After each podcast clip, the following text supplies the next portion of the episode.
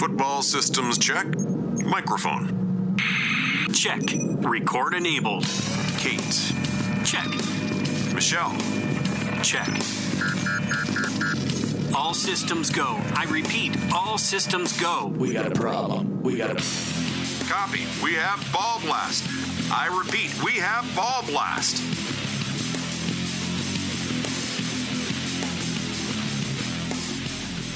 Ew. Hey, Welcome into the Ball Blast Podcast. I'm your host, Kate, and I'm Michelle. and you can find me on Twitter at FFBallblast. And me, Michelle, at Ballblastem, Ballblast EM. EM. Uh, we are a proud member of the Ross Tucker Podcast Network, proud member of the Ball Blast football team, which we are so excited about. Uh, we've got a lot of really cool projects going on. We've got a lot of Patreon stuff. Uh, if you haven't checked out our Patreon, it's patreon.com slash ballblast. Lots of exclusive content for our Patreon members over on ballblastfootball.com. We've got so much cool stuff going on, getting you ready for your draft seasons. Be sure to check it out.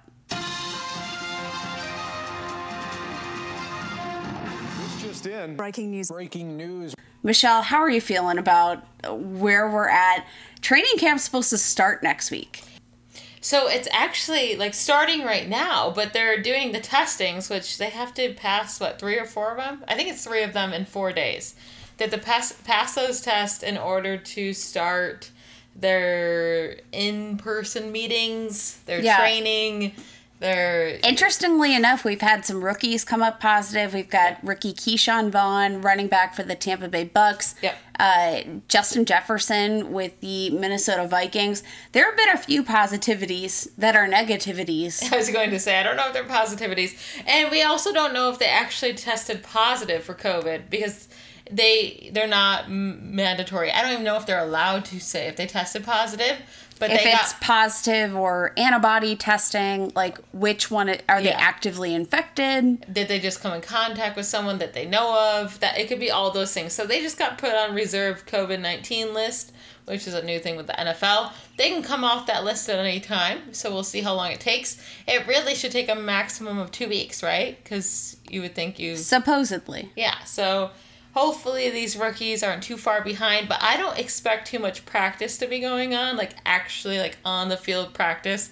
until quite a while, probably a couple weeks or so. No, they uh, actually a reporter for the Bears actually just came out and said that they will not attempt practice at least for Chicago until at least August 17th, which is 30 days prior to the NFL season.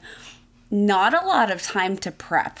No, that's really short, and we've only heard Chicago come out to say that. I mean, they're all getting tested right now, and we're on June 28th. So August 17th, like, what are you going to do that whole time? And then you're going to have to retest. I mean, you're, they're going to be testing every day anyways, but the rule was they're going to test every day unless there was a certain amount of, if it's like under 5%. it's under 5% positivity rate, then they will test every other, Other day. day. John Elway has come out to say that he's tempered expectations for rookie performances uh, with the cancellation of the NFL preseason, which I have to agree with him. I I can't imagine uh, what it's like a for an NFL rookie to try to acclimate to the NFL period, let alone when you've had this altered off season with so many different factors. Like I will say even from like a mental health standpoint, I don't feel like this has been a good year for most people. You a, a lot of these guys have probably been separated from family. Like this has not been a normal year. It's And it's tough to adjust. Normally, I'm really worried about wide receivers to begin with as rookies. And now it's kind of weird because I'm worried about them that they're not going to get enough practice. But if you compare the rookie wide receivers to the rookie running backs, I don't see a reason to get the rookie running backs out on the field. Like I, all these rookie running backs, this is kind of the year they're behind pretty solid vets that know the system. They know the playbook. They're the the coaches trust them, and no matter they drafted a running back or not, like I don't get why you would just be like, you know what, just go out there. I know you know you don't know anything, and you had like three weeks of practice, but just go. Like I don't see that happening until. I or- genuinely believe the exception is Zach Moss, where they're like, "Hey, do you know how to fall forward into an end, end zone?" zone, yeah, and he might have some end zone carries. But so I'm very worried about most rookie running backs, and maybe by mid-season, if we make it to mid-season, I'm going to be optimistic. We'll start to see their snaps increase. Now, though, what I was going to say is these rookie wide receivers, they all, most of them went to places where they actually need them. Like, if we're talking about a Denzel Mims, there is no other wide receivers in the Jets organization. I mean, Hey, Brashad Perryman. Perriman and Crowder, but you need a third wide receiver to play. Like you do need a third wide receiver to play. You're talking about Jerry Jeudy, like unless you're gonna throw it DaeSean Hamilton out there all the time still. Like Tim Patrick. yeah, Tim Patrick, and maybe these guys do play, but for how long? Like I don't think it's going to take that long for Jeudy to prove himself. Even The good thing about Denver is that they do have running backs who are able to catch the football. But there are so many question marks and so many guys. Yeah, it I'm doesn't not always they're going to be productive. I'm saying these rookie wide receivers. Normally, I'm not for them, but this time this year, no matter what the situation is, I still think they're going to see snaps because, like, I just brought up a couple, but then you bring up the two from Las Vegas, Bryan Edwards and uh, Henry Ruggs there's no other wide receivers with Vegas, with Vegas either with the Vegas Raiders. So they're going to see the field. Now, if they're good, that's a whole different question. So I like the thing that concerns me about buying into these guys. So look at a guy like J.J. Arcega-Whiteside, right? Like had all the oppor- Arcega. He had all the opportunity in the world. I, he had literally nobody in front of him. He had no wide receivers in front of him. The two uh, guys to lead the team in targets were both tight ends. That's not normal though. Normally, No, when but- a wide receiver gets a chance, they're okay. But He that's what I'm say saying. He couldn't He- even go to the bathroom by himself. Like he was so hurt. This has all come out. Who I mean, he had to make up some excuse because it was a really bad rookie season. so we'll see how true it is. But like he could barely walk. He said uh, he couldn't go to the bathroom by himself. So maybe that's just an excuse as to why he was struggling his rookie season. JJ, regardless, you have me nervous for the rest of the league. Are you calling him JJ because you don't want to say his last name? Ortega. I can't. Yeah, I can't do it.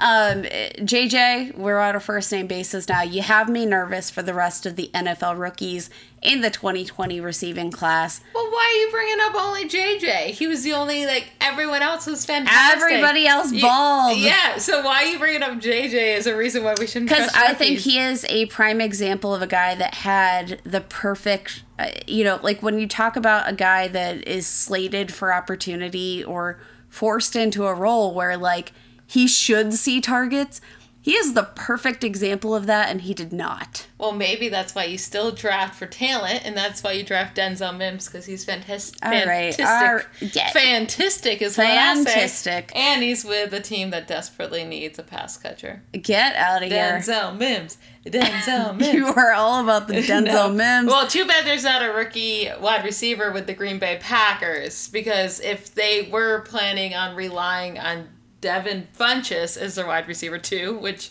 that you deserve any karma you get for ever relying on that. yeah, that he is that he does is- lead us into our next yeah, point he about opted out of the 2020 season, which Breaking any- news. Yeah, if any player wants to opt out, that's on like good for them. They want to be safe for whatever reason, family matters, their own health reasons.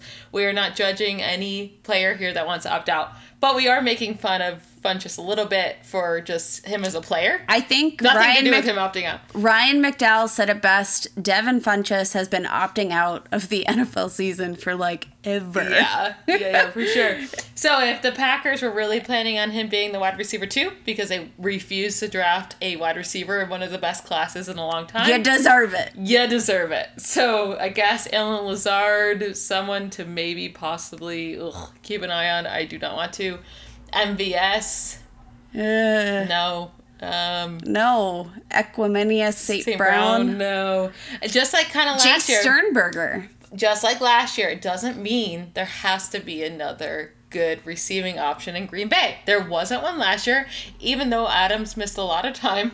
It just made Aaron Jones a little bit better because he had saw more targets, but We did. Uh, one of our own ball blast writers, Mike Mattis, wrote a really nice piece about like who could emerge as the number two receiving asset in Green Bay. And honestly, I feel like the conclusion to the article was that like yikes trusting any of these guys it i we did this last year we did this in 2019 is it going to be gmo or is it going to be mvs and guess what it was a big fat neither Yeah, it was nothing. And that's what I I kind of said that by the end. I was like, I don't really know if there's anyone to trust. And then it was kind of the same thing for the Steelers wide receiver too. It was like, you know what? Like don't trust Washington or who was it at that time? Uh, Diontae Johnson? No, it wasn't. It was Donte Moncrief. Donte Moncrief Ugh. is who was getting. Uh, i try to black about. out that period of time in my life There's just sometimes there doesn't have to be a good second wide receiver in every team. Like, no and and another another team to talk about here, Alshon Jeffery for the Eagles. He is going to start on the active PUP list. So we'll we'll keep track of him. We don't know if he's going to be healthy enough to start by game one. Uh, so I guess I would put Jalen Reagor, rookie, in a nice situation. jj arcega whiteside JJ take away side. Miles Sanders should get more targets. I really think all this really does is just boost Zach Ertz targets i like normal. But Dallas Goedert was second in team targets in 2019, and I feel like that's the most underrated fact. I didn't know that. Like I kind of almost want to go look it up because I don't trust it.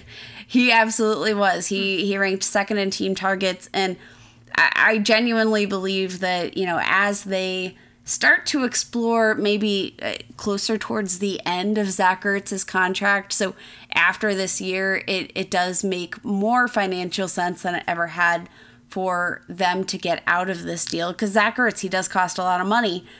And why would you pay that money if you've got a really solid tight end to back him up? yeah, I mean Dallas Give Goedert is definitely a sneaky, a sneaky draft pick there because also if Ertz ever uh, had to miss a game or two, like Good Goddard Lord. would jump into that top five tight end Yes, production. he was. Uh, another big thing to monitor is Deebo Samuel. Nothing to do with COVID for once, but Thank God. I mean, his broken foot that he's been dealing with now for about a month. He had that Jones fracture. Like when it happened, people said he might be ready by the beginning of the season. Now, John Lynch, the GM of the 49ers, is coming out to say it's fair to say that Deebo Samuel might miss uh, some time in the regular season, a few games. I called this. I mean, yeah, I mean, that's not you calling. Like, You broke your obvious. foot, dude. Yeah, this is obvious. So the, the GM saying he's probably looking at three to four weeks that he's going to miss. It's really hard to draft Deebo Samuel in a redraft league, knowing that he's going to be dealing with this is- issue. Like, and then also I was already kind of weary about him, anyways, because he got so many of his yards after catch, and what he did was not sustainable. He would need so many extra targets to begin with to even just compare to what he did last year. His average depth to target is so incredibly low, and he's on a team that doesn't pass very much. All of that together. And they already have a wide receiver one in George Kittle. Yeah, exactly. And now they just added Brandon Aiyuk in the first round. All of this together, I just I don't think you can draft Deebo Samuel. I I don't care where he falls in my redraft leagues. I don't think he's going to present me enough opportunity because like what uh, think about it, not necessarily the value that he will provide you once he returns. Think about the dead weight that he is on your bench until he returns. And then how fast can you start him? I mean, we've seen Julio Jones go through the same injury earlier on in his career, and Julio Jones is Julio Jones, and You he can't struggled. just slate him back And a lot of players who have this issue have to have a second surgery before it's completely fine. So I'm not trusting Deebo. And if he was, you know, if he was DK Metcalf or AJ Brown or Terry McLaurin, where you know he's going to see like a lot of targets and he's so great. I just don't think I saw that out of Deebo yet. I know. I love that you I know he's so strong over the middle. Like, don't come at me. I know he's like such a strong player. That's all you hear when he's on the field is how strong he is. Like they're obsessed over how strong he is. They could just replay that over and like just hit play. yeah. It, like it's a sound He- he's a strong wide receiver. Yeah, but good. so the the issue is just you know like we always want to talk about uh, guys who are in like the wrong offensive scheme, like oh the Browns they're in a run heavy offensive scheme. Uh, Why doesn't that apply to Deebo Samuel?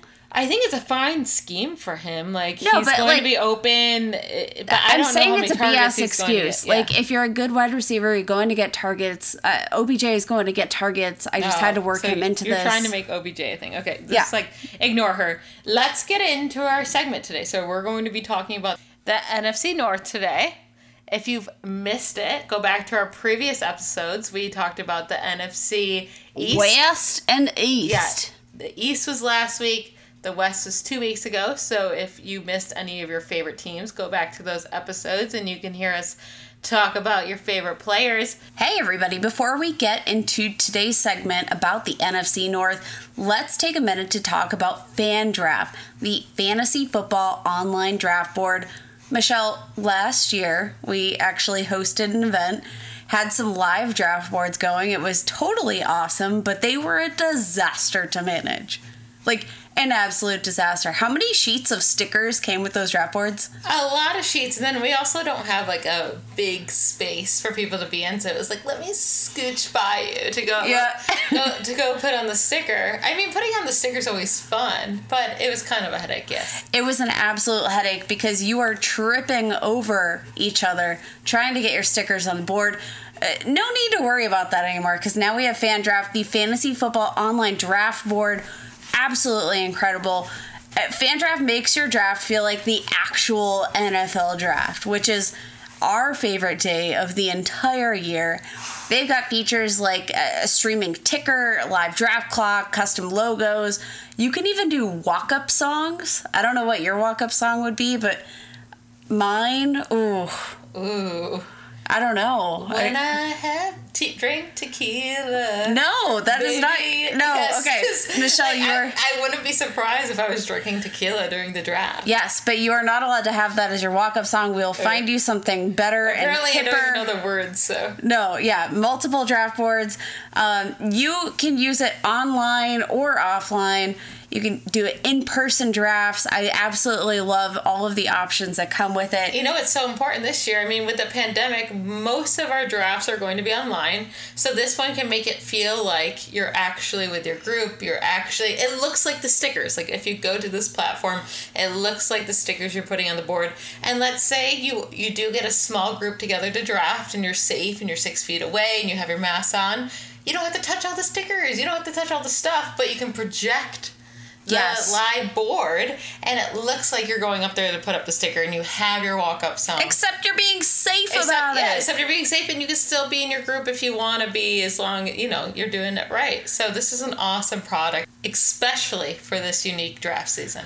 Absolutely. And for our listeners only, you can sign up for a free trial account at fandraft.com when you're ready to order the pro account. So the difference between the free and the pro, you you get two rounds. You can mock draft with the free account, which is awesome. Trial it out, make sure it's something that you like. But when you're ready to upgrade, be sure you use promo code BALLBLAST15 to get 15% off your purchase. Again, that's fandraft.com, promo code BALLBLAST15 to save 15% off your purchase at Fandraft. And have an awesome draft season because this is going to be one we remember for the ages.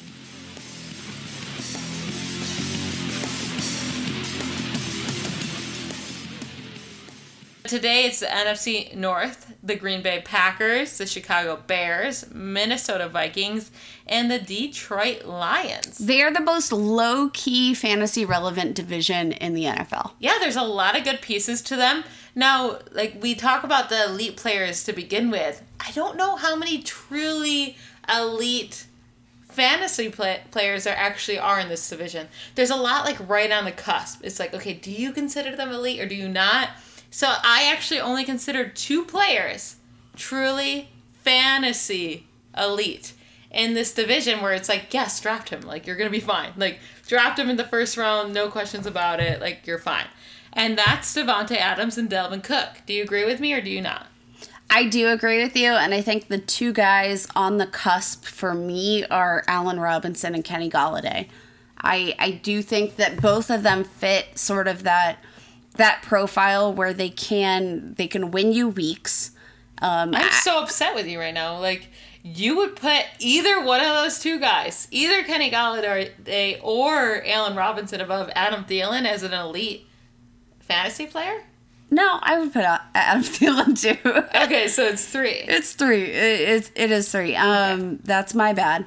Yeah, no. Uh, abs- Adam Thielen's uh, I think top seven in my in Yeah. my wide receiver rankings So, for but I, 2020. I think the bigger thing is when we're talking about elite is like, okay, you're at your draft position. They're next on the board. Like, do you take them or not? Are they a And, must yeah, take? Are they a must draft? And is it like no questions about it? You're gonna be fine if you draft them. And I think all those guys have question marks. With Dalvin Cook and Davante Adams, it's like, yeah, just take them. Yeah. Obviously, with Dalvin Cook, we have to worry about his holdout. But besides that, he's gonna be great. So where do you have Dalvin Cook actually in your rankings for running backs? Are you easily going Barkley, CMC, uh, Zeke, and then like do you have Kamara in front of him? I do. I I have Kamara in front of him. I have Dalvin Cook as my RB six. I don't like. Who's your five? Derrick Henry. Ooh, I like it. Even in PPR. Yep. Okay. All right, I just genuinely believe that he will see the volume.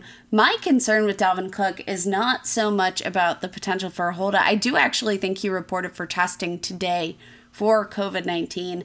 Um, so that potentially means we have nothing more to worry about, which would be kind of crazy considering the the drama we, we kicked up early in the offseason. But my concern is just more durability. So he had one pretty healthy season And he still missed. we still have a giant uh, sample size of injuries. I, I don't trust that we can see another season of Dalvin Cook being that healthy. Um, our own Matthew Betts uh, warned against him and his all injury do not draft list for 2020 over on ballblastfootball.com. It is an issue, and I feel like people are forgetting about all of our concerns last offseason. just Recency because, bias. Just because he almost made it through a season. Yeah, he still had a pretty big shoulder injury. It hurt him for a, uh, a couple games he was playing, and then hurt him where he missed time. So this is now what six years in a row, going back to college, maybe seven, where he's had an injury that's actually infected or infected affected his performance. So it is an issue. But Yep. when he's on the field, he's fantastic. I will say, so I do have CMC, Kamara, Elliott, and Barkley in front of Cook. I have one other running back in front of him, so he's also my running back six. He's your running back six, right? Yep. And you have Henry in front of him. I have Kenyon Drake in front of him. Nuh-uh. Now, if I'm sitting in a draft, I'm sweating my butt off just thinking about if it. If I'm sitting in a draft and I'm in the middle of the first round and I know Dalvin Cook's going to play and there's no holdout, it's going to be really hard for me to take that shot on So- Drake over Cook. the the criteria that we just used for elite is if you are on the clock staring at this player, do you have to draft him? Yes. The answer is yes for Dalvin Cook. The answer is no for Kenyon Drake. Yeah, no, I agree with you. So even though I have Drake one spot ahead of him, they're pretty close in points. So instead of taking that risk, I'd probably just go with Cook because I think they're going to end pretty clo- closely, and I'm just going to take the most, the more secure player. Yeah, take that stability. Yeah. Um, even if there is an injury risk, I don't think that it is going to be substantial enough to. Uh, the injury risk for Dalvin Cook is just as substantial as the question marks that exist for Kenyon Drake. He's Can he play a full yeah, season? He's never done it before. And then with Davante Adams, he's a super easy, safe wide receiver to take this year. they got nobody else to throw to. no one else, I wouldn't be shocked if you saw 180 targets. Like I really wouldn't be because who else? That's a lot of targets. Aaron Rodgers going to throw to. That's a lot of targets, and I wouldn't project him for that many. Allen Lazard, wide receiver shocked? one. But my question is, would you be shocked No. at the end of the year if Adams had 180 targets? But fun fact, did you know that Davante Adams has only exceeded 1,000 receiving yards once Yes. in his NFL career? We all know this. Yeah. Once. I do think he's a little bit overrated as an actual wide receiver, but for 2020 fantasy, I really love Volume is king. Yep, and he's my wide receiver too for this year. I think he's going to be fantastic. And I I, have a secret. yeah, He, uh, I just redid my projections the other day, made a few tweaks, few tweaks. Davante Adams is now my wide receiver one over Michael Thomas. over Michael Thomas. Right. I, I don't. I By how many points? They're very close. They're very, I don't even have their points up in front of me, but they're very close. But I, I just feel very good about the target volume for Davante Adams. Let's get into our league winners, our busts, our sleepers, our values. Uh, tell me, should we start off on a positive note? We always try to start positive. Yep. Um, or should we mix it up? Let's mix it up. Oh my no, gosh. I want to start positive. We Should we be positive. negative? No, And that- today's been a negative day with all these COVID opt outs. We need to start positive. All right. So let's start league winner, Michelle. Give me your league winner for the NFC North. So my league winner, because you took my boy, which you'll get to in a second, but that's fine. We have a doc sheet and we get to go in, and she definitely wrote down his name faster than I could. But I'll go with my second option here. It's Kenny Golladay. He's no he's no chump. He's no chump. He's gonna be. He's great. And when I say league winner, I feel like this is kind of cheating because he's going pretty early. And league winner, I like to kind of say a, a later guy, but I don't really care because we need to talk about this fantastic wide receiver that people don't put in that elite category, and he should be put into that category. With Matthew Stafford last year, we only got to see a half a season out of Stafford. He played weeks one through nine with a bye in there, so it was eight games. But with Kenny Golladay, with Matthew Stafford, he was on pace for 70 receptions, 1,280 yards, and 14 touchdowns, which would have made him the wide receiver two in fantasy in 2019. The wide receiver lord. two. Pretty great. Uh, and then he had 11 end zone targets with Matthew Stafford. Those are weeks one through valuable. Weeks one Probably helped out in regards to his 14 touchdown pace. For sure. And and you know, that's obviously going to help out.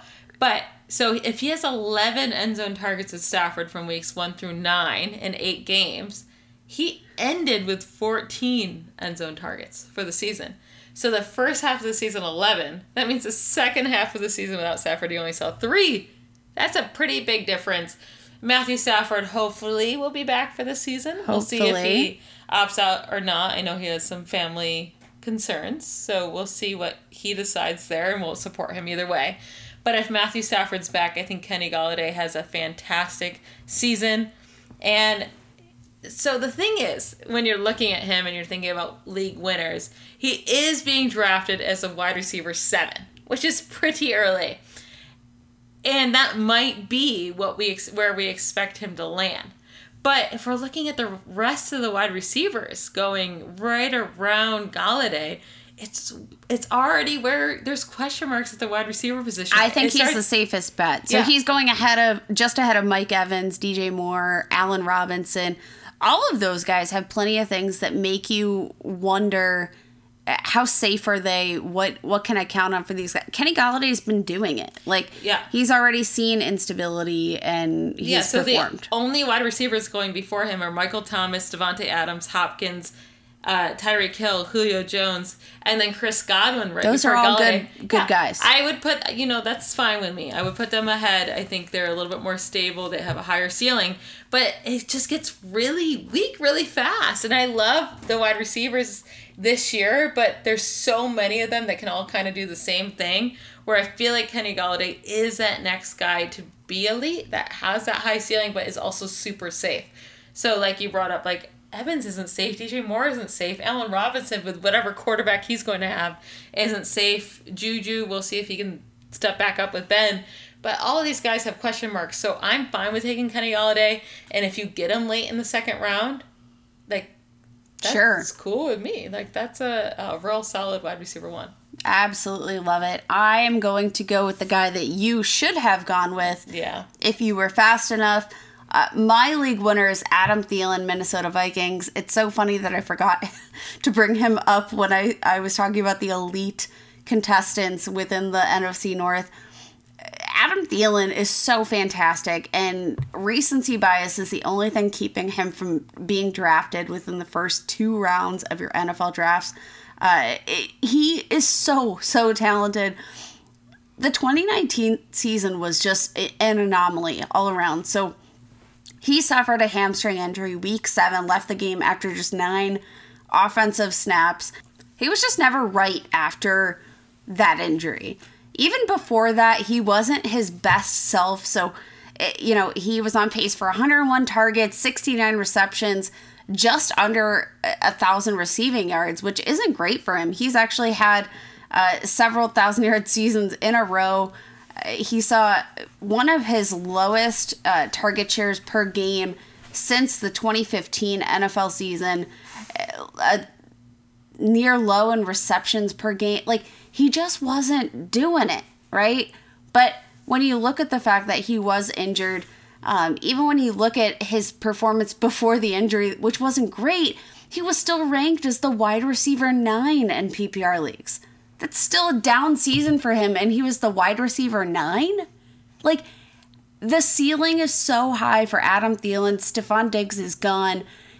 Justin Jefferson, how big of a role are we really projecting for Justin Jefferson? Olabisi Johnson. Oh, I'm actually I'm I'm interested in Olabisi Johnson. No. It, it is his sophomore season. Just because he is an undrafted. That's that's exactly the reason. He's an undrafted.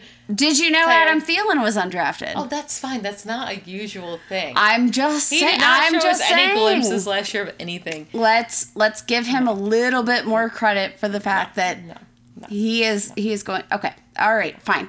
But Um, Adam Thielen now is a clear cut Adam wide receiver one. would you be surprised if he finished the season with 150 targets? Like, I would be surprised if he didn't finish the season with 150 targets. yeah, and that's even in a an offense that I do expect to be leaning on the run as long as they have uh, Dalvin Cook there and healthy. I just think that Adam Thielen is a guy that, especially in PPR leagues, they're going to be counting on him for first downs, and he's going to be the primary read for your touchdowns. If you don't have Stefon Diggs there, like Irv Smith, Dalvin Cook, I do expect the passing it. attempts to go up next year as well. You have Kevin Stefanski gone. Gary Kubiak does like to throw a bit more. Now he's not like a he's. They're not going to be top ten in passing attempts. He's no Bruce think- Arians. I don't think they're going to be the bottom of the league either. I think it's going to come back to the middle. And I expect there to be more passing attempts. Adam Thielen should be heavily targeted. And I'm very excited about him this year. And he should, he is my league winner, but I got stuck with Kenny Golladay. 2019 was just such an anomalous season for him. I can't I I can't imagine what he could have done if he was actually healthy this season. With the way that Stefon Diggs performed on the outside, I think he could have record or recorded much better stats if he was actually healthy and able to run routes. He was just on and off the field. Even like his per game stats, they're hard to look at because there were plenty of games where he was on the field for like 10 offensive snaps. Like, just not, you know, those stats count against him as a full game, but he wasn't really playing. So I, I think, you know, I'll I'll jump on board in in terms of the recency bias here. I I hope y'all forget Adam Thielen, keep him out of your drafts, because I'm going to be gobbling him up in like he's going in like the third round. Yeah, so when we just brought up all the wide receivers going before, like Juju was the last one, and that was the wide receiver 11. Adam Thielen's not going to the wide receiver 14. Yeah, that's So that's a really good value for him. And if you can go running back, running back, and then grab Adam Thielen in the third as your wide receiver one, love that. forget about it. Because we're very much running back people. Like, I would love to start my draft running back, running back. Obviously, it all depends on what's there. You always have to stay flexible and go with the best player available. But I would love to start running back, running back, Adam Thielen. But you also like, and I think that's sort of the question. Like, if you are deploying that strategy of of running back, running back, wide receiver, like you have to look at ADP and you have to look at historical draft data in term like in terms of deciding who was the last wide receiver that I can look at in this group and think I could I, I could live with them as my wide receiver one. Adam Thielen totally fits that category. Yeah. He is somebody that gives you that upside, but also gives you a, a pretty safe floor. We love Juju. I would feel better with Adam Thielen as my wide receiver one than Juju. Absolutely. Oh, absolutely. I think Juju does have a higher ceiling, but Adam Thielen, I think his floor more than makes up for the floor that we saw with Juju Smith Schuster in 2019. Give me all of the Adam Thielen. And I'm just so excited that I got to talk about him, not you. Yeah, whatever. I talk about him enough. All right, let's move on to our busts. Who you got? NFC North. I feel like this is Who's too, gonna flippity flop? I feel like I'm taking this too easy here. Uh, taking the easy way out. It's Cheater! Detroit Lions running backs. So not just one, both of them. You them. got a whole team and whole team. position. And when I say both of them, I'm just counting the two main starters that we believe will have a big role in this offense in some in some fashion. So we have on Johnson. Last year he was my babe. Uh, drafted in the third round last year. Yeah, he was going very high in redraft last year. And then they drafted D'Andre Swift in the NFL draft this year in the second round. Whoops. Now, people are very high on D'Andre Swift, so they're just throwing on Johnson to the curb. I think both will play a big role in the offense, and I think that's gross for fantasy. Last year, we are very excited for on Johnson to get this backfield. CJ Anderson got cut right before the season. We thought Kerryon was going to get all of this work, and he was going to see all of these targets. Hashtag workhorse. Yeah, and that didn't really happen too much. I mean, he was getting the carries, that's great. And I know he got hurt by week seven, but in weeks one through six, he was really, really bad. Like, I was paying a very close like eye on him because I was very excited to see what he was going to turn into. 16 for 49, 12 for 41, 20 for 36. That is so bad. 20 Oh my carries God. for 36 yards against Philly. And then Green Bay 13 for 34. Like four out of his five games that he played healthy were really bad. I know he put together a good game against Kansas City, 26 for 125. But at that point in the season, you have to remember that everyone was streamrolling the Kansas City Chiefs on the ground. Like you wanted your running back against the Chiefs earlier on in the season. So I don't think that's all that impressive. And then his targets, he was only on pace to have like 42 targets with Stafford. That's nothing great for a running back.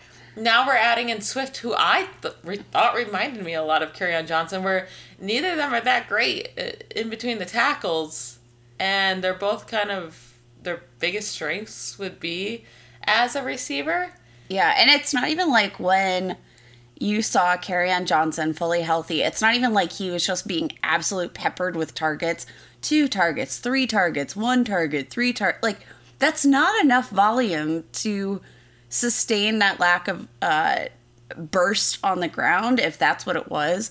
I mean, even even against the Chiefs, at 26 for 125, you needed 26 Yeah. carries to manage 125 yards against the Chiefs. Yeah, that's what I'm saying. So Like- even even when we watched that game, because I was like, okay, this will be his game. He'll finally break out, which it was. But there's still a moment, even at the one yard line, he had multiple chances to get in the goal into the end zone. I'm pretty sure he fumbled on that one. Like he just couldn't get in, and then he fumbled. It was a disaster. So it still wasn't a good game for him. And I He OJ Howard it. I he I understand why they drafted D'Andre Swift. I just I don't really know if this is a good fit for their offense either. Bo Scarborough was like the best for them. Uh, but Bring him back. I just don't know how many yards he's going to get on the ground. Maybe Swift sees a bunch of targets, but last year it showed us that Stafford wasn't really passing to the running back position. He prefers to go deep. What's good and bad for the running backs at the same time is that their defense should be so bad. So both of these guys might not be great uh, between the tackles, but they're probably not going to be asked to do that too much because they're going to be down.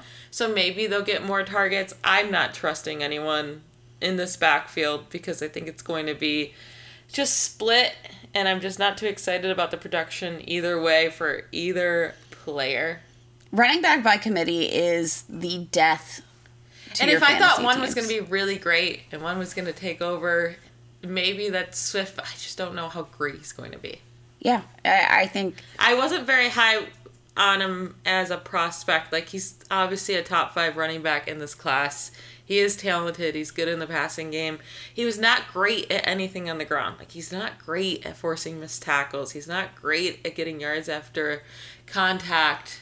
He's just okay. I think both of them just cap each other's upside, and that's not that's not what I want. Although, I I will say that I mean, on Johnson is going almost undrafted. Like he I don't want is, either one. He is on one. everybody's poop list. I think on Johnson should be not even thought of. What I'm saying here is, I do think Swift has a better chance of winning the backfield. I do think on Johnson is a part of this offense. I think but he's we a saw him. We saw him. Yeah, exactly. He's he's more of a nu- nuisance than he is anything else. It doesn't mean I want to go draft him because he's going late. We saw him last year in the lead role, and I just laid out the numbers for you. And Yeah. that was out him sharing a backfield. That's was true. 49, 41, 36, 34 yards. All right, I was about to make the argument for a like a, a late round value, but you just talked me out of it. Let me go on to my bust. I don't need a lot of time to talk about this because it's not necessarily a a huge bust. I'm actually getting a little bit higher on this guy as we progress through the offseason. Aaron Jones Yeah, I'm getting higher on him. great. I'm so I'm still out at his current cost. He's going as RB nine in half PPR formats. That's still too high, yeah. Still too high for me, especially when you know a lot of his value came uh, without Jamaal Williams in the mix. I know they say that Jamaal Williams could be on the bubble. I don't really see it. I like I could easily picture. I don't think this year when they're going to need so much depth, I don't think he's on the bubble. I, I I don't I don't see that happening. I feel like he's too well liked by the organization. I mean, you need you needed to draft AJ Dillon because it, either you sign Aaron Jones to a mega contract or you're you you don't have anything else. You know, like you And need somebody to that absorb Aaron him. Jones just last offseason was thought of as injury prone.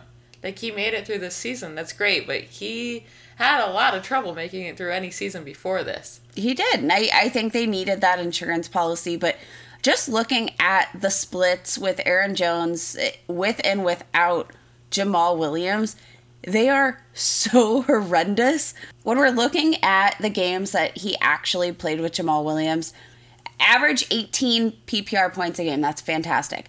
Uh, 3.9 targets per game, 25 receiving yards. That's nice.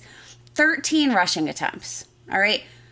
In the split outside of those games uh, where Jamaal Williams did not play, 22 rushing attempts per game. Yeah. Yeah. I- Jamaal Williams is a nuisance. I know he doesn't like he's not relevant for fantasy, but he is still a, a nuisance enough to to snipe these carries that make a huge difference.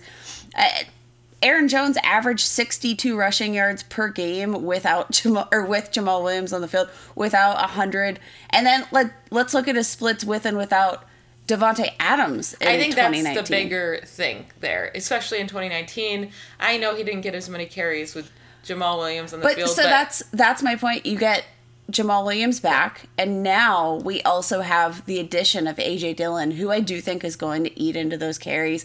And AJ Dillon is a guy that is big enough, and like that is what his game is that he can just go into the end zone and bulldoze his way through. Yeah, and people will point out that Aaron Jones was what the running back two last year. He did very well, but a lot of that came off of a few very very massive games. Yes. like that helped pad his stats a lot. He had a lot of you know a handful of really bad games as well in there, and I think the biggest thing to take note from last year is when Adams was out, Aaron Jones was seeing so many targets.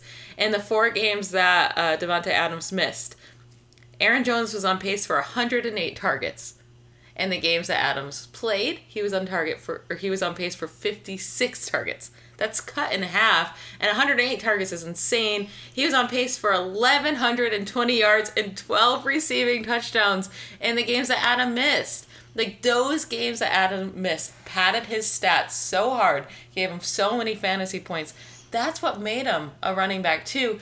And now even if we just look at the games with Adams, he still is going to be a top 12 running back. We're not saying he would fallen off the face of the earth. He still No, would have but been I think but it's the perfect storm for that draft cost not to be worth it. So like I even if you consider the splits with with Aaron Jones and Jamaal Williams insignificant and not a big thing, compare that with the addition of AJ Dillon now to the mix and a healthy Davante Adams. It's just not worth RB nine. It's it's not, and I I think there are just so many guys going behind him that I don't have the same concerns about, like Leonard Fournette, Sure, he might not see a hundred targets in 2020, but he's bound to uh, see more than three touchdowns. There are so many guys that I feel just more comfortable with going after him. Yeah. That I don't have all these questions about what is their offense gonna look like, how's it gonna work. He's just not worth the cost for me. And I think the biggest thing everyone's brought up is just how those touchdowns will probably go down. What do you have, like 18 on the ground last year? He had 17 rushing attempts inside the five yard line, which is normal. Like you could have that again. He scored 10 touchdowns on those 17. That's which, efficient. Which is very efficient because if you look at the two guys in front of them, in front of him, that had 18 carries and 18 carries inside the five, that was Joe Mixon and David Montgomery they each scored only five touchdowns. So Aaron Jones doubled the touchdowns on the same number of carries. Interesting. Yeah. So we should expect that to go down and the running back that they did draft is a is a beast of a man, so he can He's steal some goal line carries Derrick well. Henry light. very very I mean not light as in weight, but light as in player. Yes. Yeah. He's not he's not Derrick Henry, trust me. All right, give me your value, Michelle. All right, my value, I'm going with TJ Hockenson here. He's going as a tight end 13. So it's uh, and I think that's fair because there is risk that comes into drafting TJ Hockenson. But the thing is the risk is kind of gone by the time you get to take him in what, round 12, 13? He's Yeah, because who so are you late. taking after him? Exactly. So you're not drafting, you know, our dude is Tyler Higbee. Well, you have to take him in like the sixth. So you're taking him over a running back or wide receiver that could really help you. So there is some risk there. We think it could be worth it. But then there's a guy like TJ Hockenson that I can get later. And I might be letting Higbee sit out there, not taking that risk, and going with Hockenson, who I think has the same ceiling. You know, in all those situations, I'm the one drafting Tyler Higbee. Yeah, I know, I know. But even you know, so uh, the other guys, Darren Waller, you have your Evan Engrams, Yeah. they're all going much earlier, and I think T.J. Hockenson has that same ceiling. Last year, T.J. Hockenson did everything right as a rookie. It takes time for tight ends to grow in the NFL. It really does, and he did everything right before his injury in Week 13. Um, he was 10th in tight end targets. He only had one drop. He was eighth in yards per reception for the tight end position, third in yards after catch. The biggest issue with Hockenson last year, where we didn't feel like he was scoring any fantasy points, 41% of his targets were uncatchable. That was the most in the NFL. 41%. That's a lot. So let's hope Stafford and him can get on the same page this year. Stafford can fix this issue and he can start seeing some more catchable targets. But I like the offense he's in. They like to throw the ball, they like to throw it deep. And with Hockenson's athletic ability and yard, yards after catch ability, I do think he could be a great tight end in this league. He was the best prospect at the tight end position coming out last year, and like a long time. People were very excited about Hockenson, so I'm going to give him another shot. Rookie tight ends, you shouldn't drafted him last year. I mean, if you were burned by him last year in redraft, that's your own fault. Don't draft rookie tight ends in redraft. Yeah, even if they are considered generational, like do not don't you can't you can't I'll miss out on the Evan Engrams, so I don't keep busting on even the greats, even Yeah. the great prospects of TJ Hockenson. Like, I know Evan Engram had a great rookie season, but that's so rare. Yeah. Just don't draft them and now wait until their second year, let them fall into the 13th round, and then reap the benefits. I think that's fair. Um, my value is kind of gross. Just a little Yeah, it really is. just a little bit gross, but hear me out here. So, for every fantasy football team, you need your uh, you need those stable assets, right, to provide you a floor, to mix in those high ceiling opportunity guys. Yeah. All right, this No, is the he's floor not high play. ceiling. Okay, yeah. I'm saying this is the floor play. Okay, say who it is. Uh, David Montgomery. Yeah, that's gross. Um, so David Montgomery, he's currently being drafted as the running back 23, which is like bottom end RB2. Yeah, but which he is. he is, but uh, like I think we're underestimating the volume that he received. He saw fewer than 10 carries just twice in his rookie season, 267 total touches.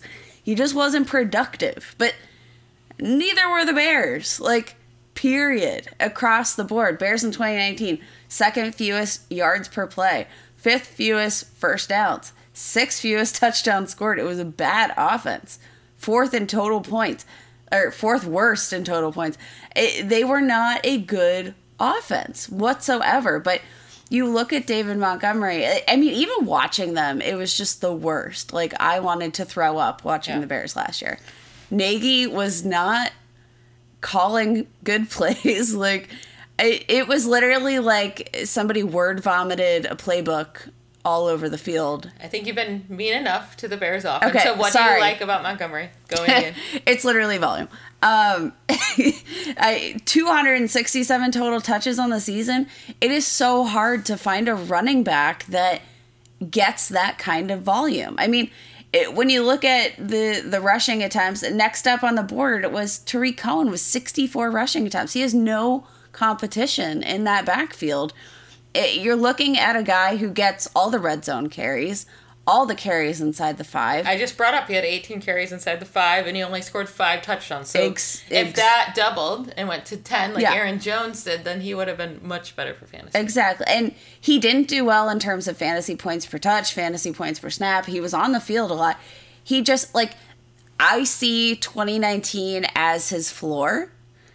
Like, Yeah. I, But just he was think there's. almost unplayable last year. I owned him in a lot of leagues. I I fell for this David Montgomery, Matt You fell Nagy. for him. But I was actually, uh, I was right. I thought he was going to see a ton of volume, and I thought Matt Nagy was going to be a good quarter or good coach. He so was I was wrong and right about both things.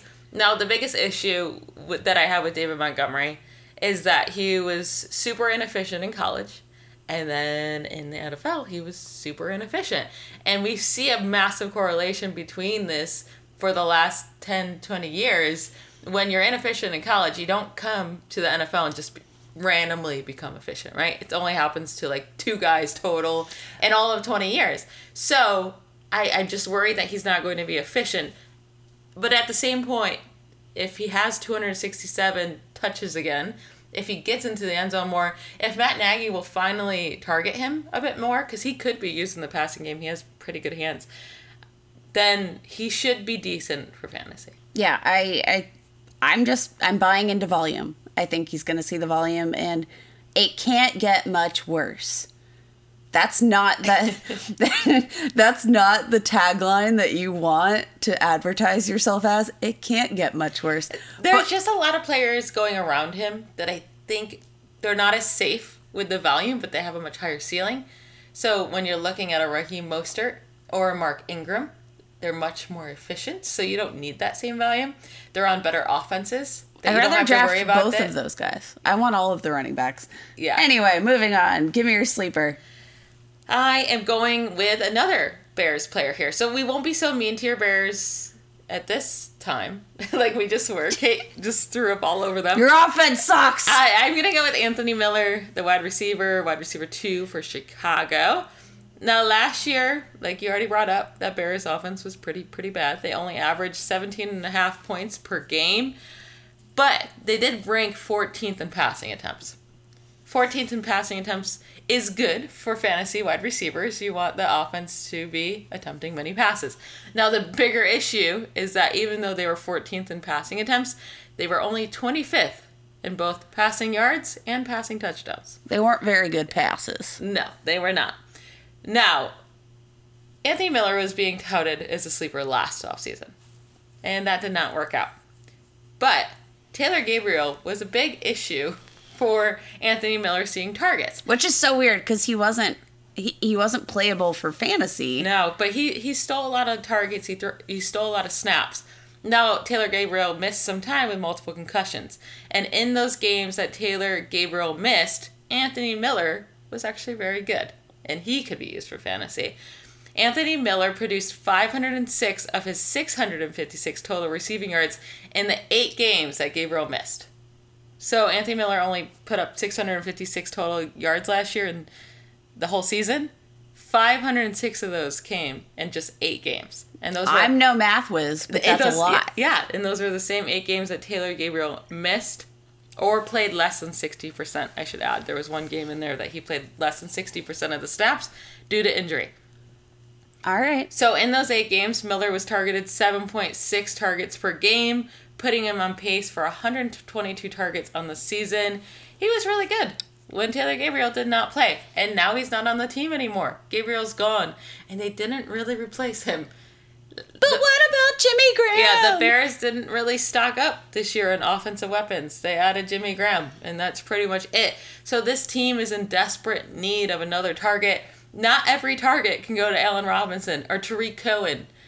They need another target. And I think Anthony Miller steps up in his third year. He's the next third year breakout. We have to remember Anthony Miller was a second round pick just three years ago. Like they were relying on him to step up in this offense. They drafted him early. So I'm excited to see what he can do. He's being drafted anywhere from the wide receiver 50 to the wide receiver 65. It's not risky, but you can get him so late. And he's a I do think he's a wide receiver you can plug into your flex spot pretty early on, and he has the upside to jump into that wide receiver two role where you could start playing him every week and he can be consistent. Yeah, I love it. And I, I mean the the point of this this segment is to identify people that even if they don't hit, you haven't invested really anything in them. Yeah. Um, my guy, Irv Smith Jr., Minnesota tight end. I know, I know, Kyle Rudolph. He's got lots of tattoos. He's a tough guy. I love Kyle Rudolph too, guys. But Irv Smith Jr. was was drafted by the Vikings, and guess what? They used him last year, rookie season. You know, we have talked time and time again about how hard it is for the tight end position to adjust to NFL play.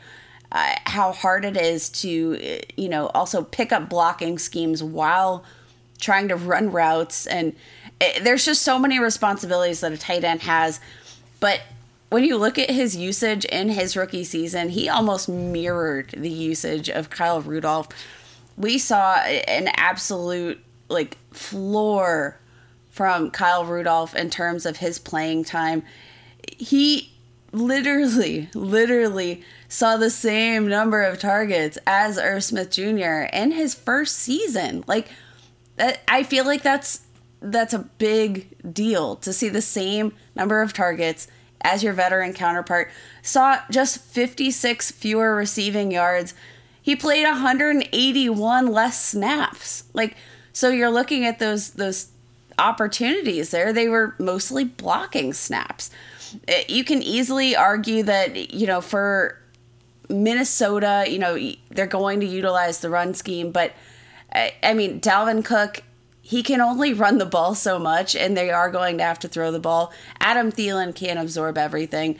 I, I just think there's plenty of opportunity for Irv Smith Jr. to uh, see a nice target volume and also just have that second year leap that you know we can see in tight ends. His usage was already really encouraging. He's on an offense where it makes sense for a breakout tight end. We always say if you're looking for a breakout tight end, and now this does not go with my Hockenson, which I brought up before, so just ignore that fact. But when you're looking for a breakout tight end, you want to go to an offense that needs another pass catcher, like desperately. And I think that could be the Vikings. So I like Justin Jefferson. He just got put on the COVID list. It doesn't mean he has it, but he's going to be behind now in practice for we don't know how long. It could just be a week, a couple weeks. We'll see. But already rookies are behind. Stefon Diggs is gone. Olabisi is not a thing. So you have Adam hey. Thielen, who we love, and then who else? Like, let's see who steps up. It could be the young, very talented, very athletic tight end that could see a big boost in targets. So I'm with you there. The Vikings already target targeted the tight end position at the ninth highest rate among all teams in in 2019, which is impressive because they just didn't throw the ball. So it they threw 23.9% of their targets to the tight end. Imagine if we give Irv Smith just a few more of those. Yeah. Just and if they few just throw a bit more, they're for this offense to bring us good value in fantasy, besides Dalvin Cook, they are going to have to throw the ball more. They're going to have to throw the ball more, I think, period. I think Stefon Diggs does a lot for the efficiency of that offense. He's and the huge, defense, they lost a lot of defensive pieces, so hopefully for fantasy, they struggle a little bit more in defense. yeah, have to play thing. catch up a little bit. I I just think the the game script should be correct for Irv Smith Jr. The opportunities there in terms of target availability. I like Irv Smith Jr. a lot, and I I just think he's a uh, underrated asset. Period. But he's about- free. He's yeah. undrafted. I am worried about him going into the season. If I were to only draft Irv Smith Jr., like I wouldn't really want to put him into my lineup week one. But if you have a little bit of a deeper bench, like maybe let's say six or seven in redraft instead of a five or which you're going bench. to need. Like Yeah, we haven't even gotten into the the topic of what do you do for COVID? Yeah. Like- So- but if you do have that a little bit of a deeper bench, I do think it's okay to take a tight end a little bit earlier and then go with a backup in Irv Smith Jr. that has a higher ceiling and just kind of hold on to him for just a couple weeks, see what's happening with him. And if he's doing nothing, then you'll probably have to end up dropping him because it's hard to it's hard to own two tight ends and keep one on your bench. But here's what I would do. Okay, so if I'm gonna target a guy like Irv Smith Jr., who I think is a is a breakout, I'll just draft Jonnu Smith a few rounds earlier or a Dallas Goedert a few rounds earlier, and I get two late round values. I feel a little bit safer about Irv Smith. You could just get zero points in your tight end spot like every week. That's fantastic. Wow. I think I think both of those guys will do just fine. I actually have Jonnu Smith projected as a top ten tight end. Woo! Sweating it, sweating it out. Um, Michelle, you got anything else for us today?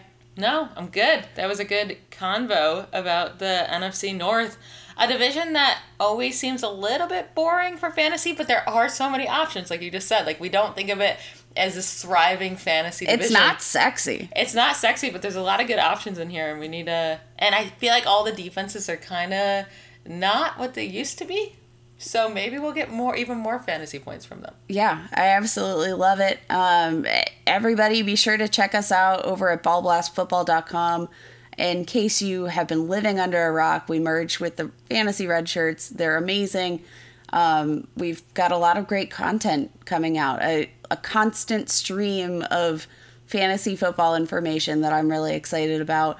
You Go check out the site. It's pretty bomb. Ballblastfootball.com. Yes. Kate created it. It looks awesome.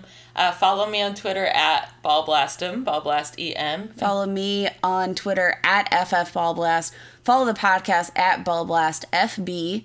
Uh, Instagram, Twitter, all the good stuff. And be sure to check out our Patreon. Lots of premium content available on our website to our Patreon subscribers. Some extra content there. Uh, our full projections, our full rankings, all of those are live on our site to get you ready for your fantasy football drafts. Uh, everybody, have a great week. Bye, y'all. Bye.